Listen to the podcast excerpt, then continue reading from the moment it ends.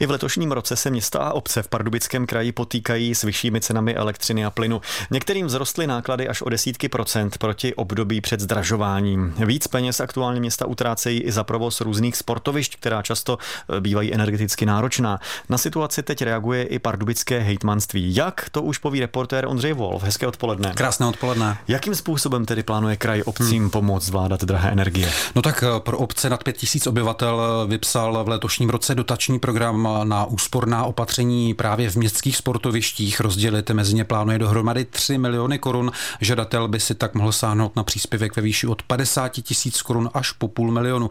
Peníze by města mohla využít třeba na výměnu starých výbojkových svítidel za úspornější letková nebo na výměnu technologií k vytápění a také na drobnější stavební úpravy a rekonstrukce, třeba na obnovu oken.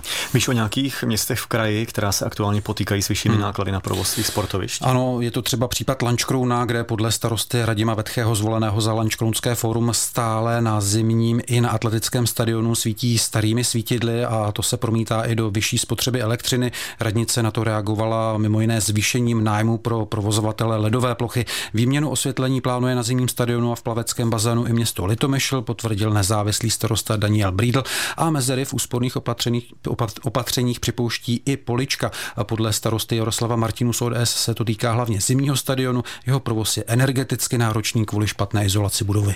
Kdy kraj začne přijímat dotační žádosti? Od 1. dubna s tím, že příjem končí 30. dubna, větší míru podpory hitmanství slibuje obcím v takzvaných problémových regionech, těm by proplatil až 60% způsobilých výdajů. Týká se to oblastí jako jsou Králicko, Moravsko, Třebovsko a Česko, Třebovsko a Svitavsko. No a impulzem pro přípravu dotačního programu byly podle kraje debaty se starosty a s jednotlivými sportovními oddíly. Některé obce totiž promítají zvýšené náklady na provoz svých sportovišť do výše nájmu pro sportovní kluby.